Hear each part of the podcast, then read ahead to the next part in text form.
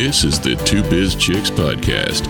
Each week, the hosts, successful CEOs Linda Rawson and Tamara Tran, entertain you with real life stories that are guaranteed to empower, enrich, and enlighten. The Two Biz Chicks are both entrepreneurs, authors, and public speakers with many diverse life experiences that bring a powerful message to each episode. Hi, welcome to the Two Biz Chicks podcast. I'm Linda Rawson. My name is Tamara Tran. Today we have the pleasure of interviewing Rebecca Yates. Hello. She is a, an accomplished woman. She has her own small business, and we'd like you to tell us all about it. Go ahead. Ooh, which small business? I actually have five. A Wow. Little, little known secret. My first business was a clothing for women with large breasts, actually. We had been watching the Haitian food riots, and my friend and I, she was recently divorced, and we decided that we were whiny in America and we needed to create jobs. So we came up with a business that we could outsource into other countries that really needed to have job growth, and we started a clothing line. I knew nothing about business really, and I just jumped off the cliff. I'd never dealt with a clothing line at all. And from there, it gave me the confidence when my day job got unhappy to jump off and start an insurance agency. So, flight history. That's amazing. Are, are all of these businesses still um, active today? Do you Yes. still own them? I'm actually looking at letting the clothing line go because I'm trying to follow the wise words that I found in the pumpkin plan, which are consolidate. And so I'm thinking of um, letting the clothing line go now, but I still have a retail insurance brokerage, a wholesale insurance brokerage. I co-wrote a book with Jack Canfield, and so I have a company that holds that, and then I have a short-term vacation rental company that does rentals. Right now, we have properties in Arkansas. That's fantastic. Did you always intend Oh. to be an entrepreneur? So no, I never intended to be an entrepreneur. All of my friends in business classes, because I loved business, but I always wanted to climb the corporate ladder. And my friends would go, "I'm going to start a business," and I would say, "I don't. I don't want to work on weekends. I don't want to work 70 hours a week. I want to climb the corporate ladder and make lots and lots of money and retire and be an archaeologist. And I'm probably the only one of that group that actually did go and start my own businesses. So it was kind of funny. So it sounds like you're kind of um, a science science geek, a little bit. I love and have from the time I was tiny old bones. It sounds strange, but I used to volunteer at the Museum of Natural History cleaning dinosaur bones and putting them back together because I just think it's awesome. That's fantastic. Yes, but I like money and I am very fair skinned, so being out in the dirt digging all the time probably wasn't a good life choice. So I did business instead. I've been on a few fossil digs myself. That's pretty fun. I have um, some friends that own a fossil store in Kemmerer, Wyoming. Fun. They've got some good ones up there. Yeah. So, what are some of the struggles that you've been through as a woman owned business? Oh, well, I don't think my struggles were necessarily specific to women owned businesses, but I got sued about 30 seconds after I had started to start my second business, which was super fun. And then I ended up um, going through some partner separations and had to go through some legal processes that way. And so that was really challenging to start a business having to deal with litigation. Not what I recommend for anyone. Um, but it taught me a lot of lessons. Always get your contracts cleaned up and signed and right, right at the beginning. That's a that's a great piece of advice for sure. I've been in that same situation. Sometimes you can do handshake business and sometimes you can't. Make good friends with really good lawyers. That's the other piece of advice. That's true. I'm curious about your um, partnership experiences. So many people want to go into business and they're kind of afraid to do it alone. And they've heard really bad horror stories about partnerships gone wrong. Uh, do you have any advice for entering into a partnership? Don't. okay. no, that's not true. My clothing line, I've got a partnership. I actually started that with two partners, and they're my mom and my best childhood friend. And that partnership works really great because the roles are really clearly defined. Um, there's a very clear head. So, what I learned in my other partnerships is if you have everyone have equal ownership, or it's not a very clearly like here's the member that's managing you end up having problems that you can't resolve you can't get to a point where you hit a decision and you guys are deadlocked and nobody can override and nobody can drive and so if you're going to do a partnership make sure that there's a way to have a tiebreaker whether that's giving 2% to somebody else that can make it so that it's a little uneven um, just make sure that there's a way to have one person clearly lead it. That's why the first partnership has been successful is that we came in at the very beginning with i was going to lead they were going to design this one was going to sew patterns we had very clearly defined roles. The other partnerships that i've been in were less defined and we ended up having conflict because if we ran into an impasse there was no way to get around it good advice okay that's good to know so currently in the businesses that you have are you do you have partnerships other than in the first one so I have partnerships. Actually, yeah, I do. I have minority partnerships. So I have the majority in all the businesses at this point, except the clothing line. Um, and then I have minority ownership. So some partners in there that have been instrumental in getting me where I needed to go. So, but you have to be selective, very, very careful about who you let into that business. And by selective, do you mean background checking and credit checking and all of those things, or just sort of finding out if they've got the right experience? Both, really. Um, we had an experience where we had a partner that came in, and because we're in insurance, we have really strict regulations. And he had been, he pled guilty to forging life insurance applications, and we didn't know until after we'd entered into the partnership. And it created some major problems. So that was a misstep that I had at the very beginning, was just assuming that because he was an actively licensed agent, he had a clean background, and he didn't. Um, so yes, I definitely agree. Check it just like if you're dating, because I'm single and I have to deal with dating. I do that with people I date. Like, yeah, background check on everyone, but I didn't do that in my business and I do now for sure. But also, I think it's important to business date. Everyone wants to business get married, but nobody wants to business date. And I think that's a really important piece where you practice a few joint ventures and see kind of where people land because you don't know until you're in the trenches with it. True. Excellent advice. Thank you. Mm-hmm. Yeah, I'm exactly in the middle of one of those right now. You're a little less stressful, I think. I'm dating.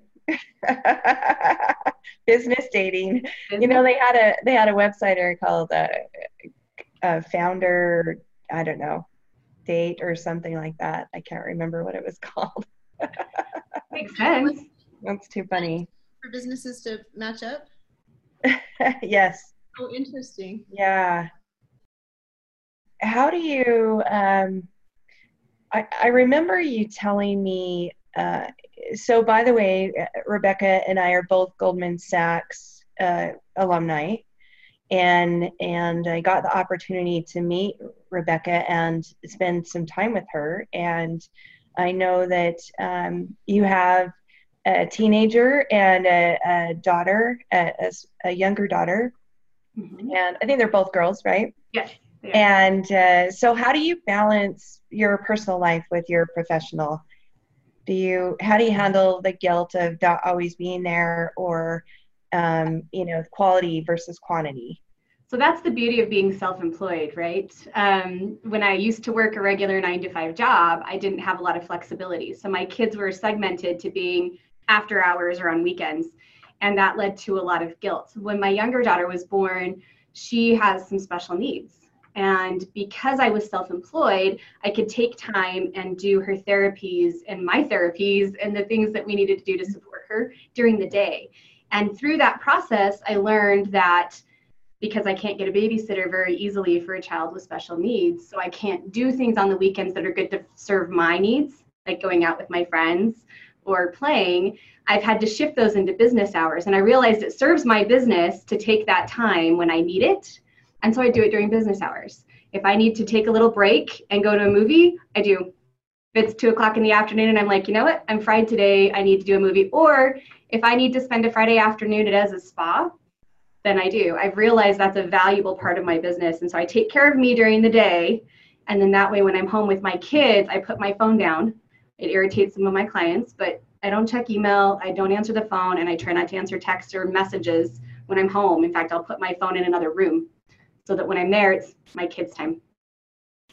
Good for you. I admire that. I need to be better.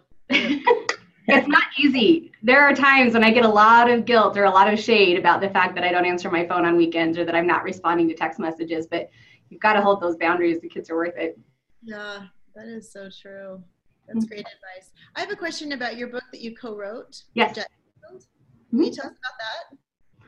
Uh, it was a couple of years ago, and uh, they just called me and said, "Would you mind being in this book?" And it was called "Conversations with Top Achievers." And um, it, so I have a chapter inside of the book, and I have boxes of them hiding in my storage unit because I've been too embarrassed to tell people it exists. really? Why? That's that's quite an accomplishment. I don't know. that's something that I haven't quite figured out. But yeah, I have um, boxes and boxes of it in my storage unit just hanging out because I don't know.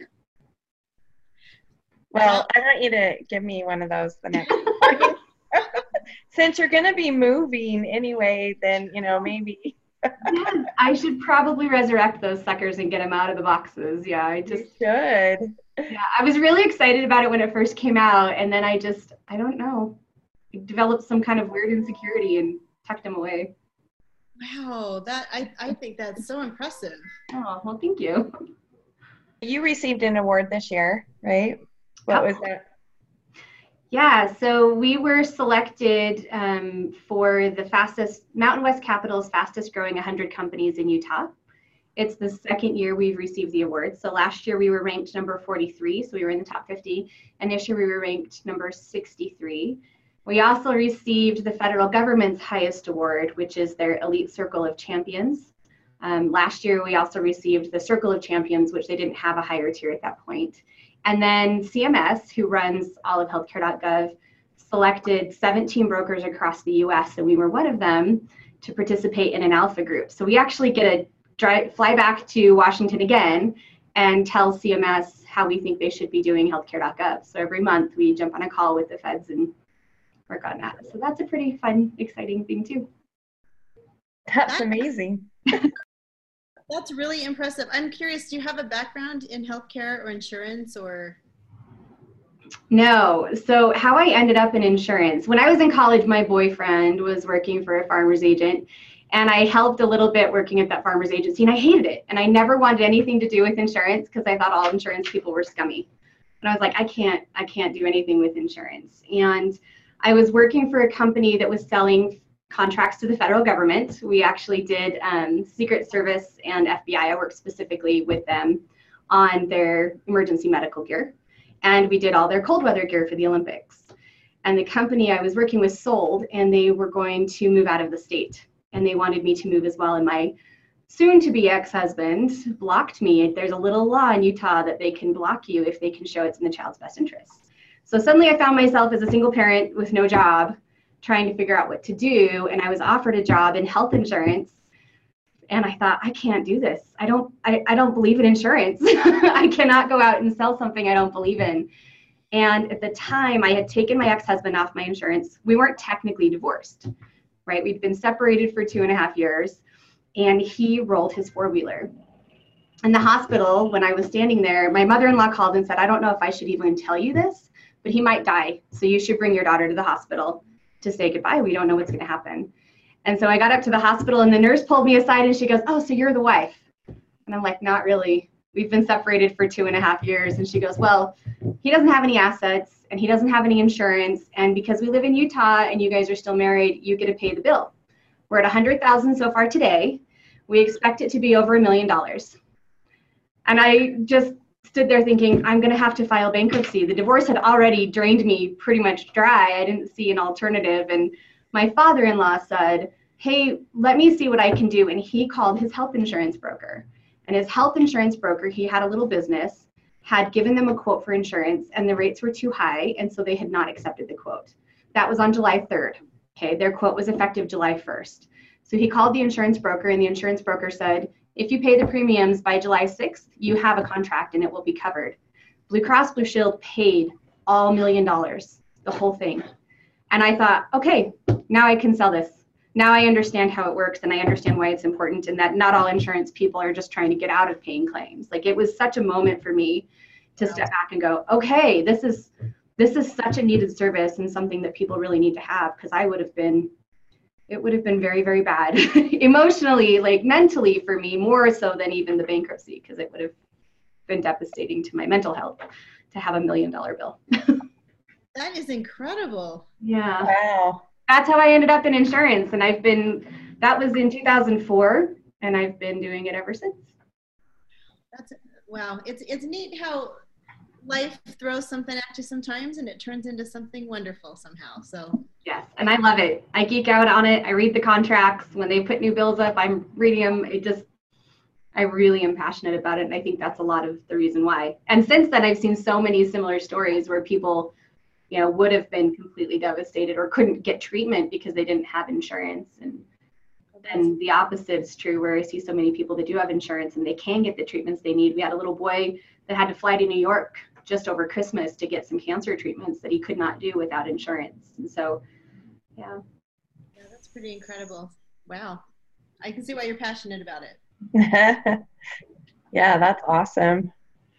Yeah. So, uh, do you have any uh, promos or uh, giveaways that you want to talk about? Do you have anything coming up you'd Well, like we to announce? Really funny laws in my world, so we have to be careful how we do that. But we are giving away two tickets to the Hale Center Theater on our Facebook page right now. So if you go to our Facebook page, there's a status and just enter it. You like the status, and you get an extra entry if you put in a comment telling us what your favorite show is because I love theater.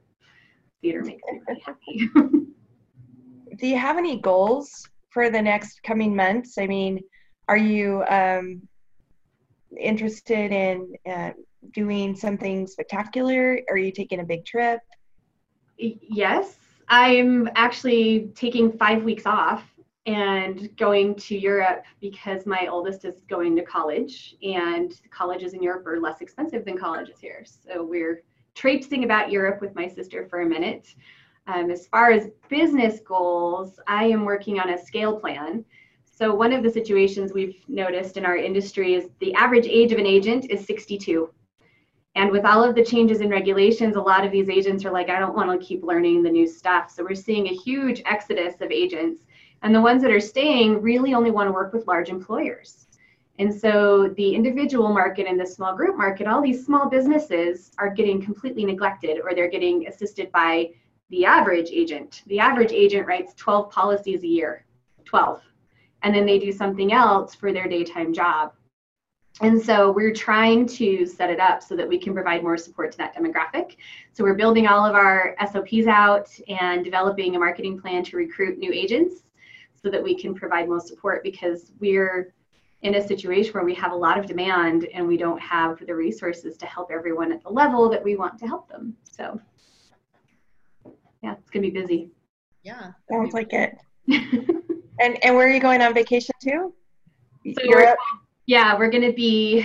Um, she wants to go to the University of Edinburgh, Cambridge, Oxford, Ox, Oxford, um, Utrecht, Heidelberg, mm, something else. My baby sister Wow. lives in Amsterdam, just outside of Amsterdam. So we're going to go see my sister. Oh, that's so fun. Yeah. Wow, so many things going. All right. Well, I, you know, we're going to wrap up this call, and it's been a pleasure. And um, I'm so excited for all the things that are happening for you. It's, it's a, it's a matter of intention and putting it out there, and things, good things show up. yeah, it really is. Thank you. Thanks for having me. Yeah, for sure.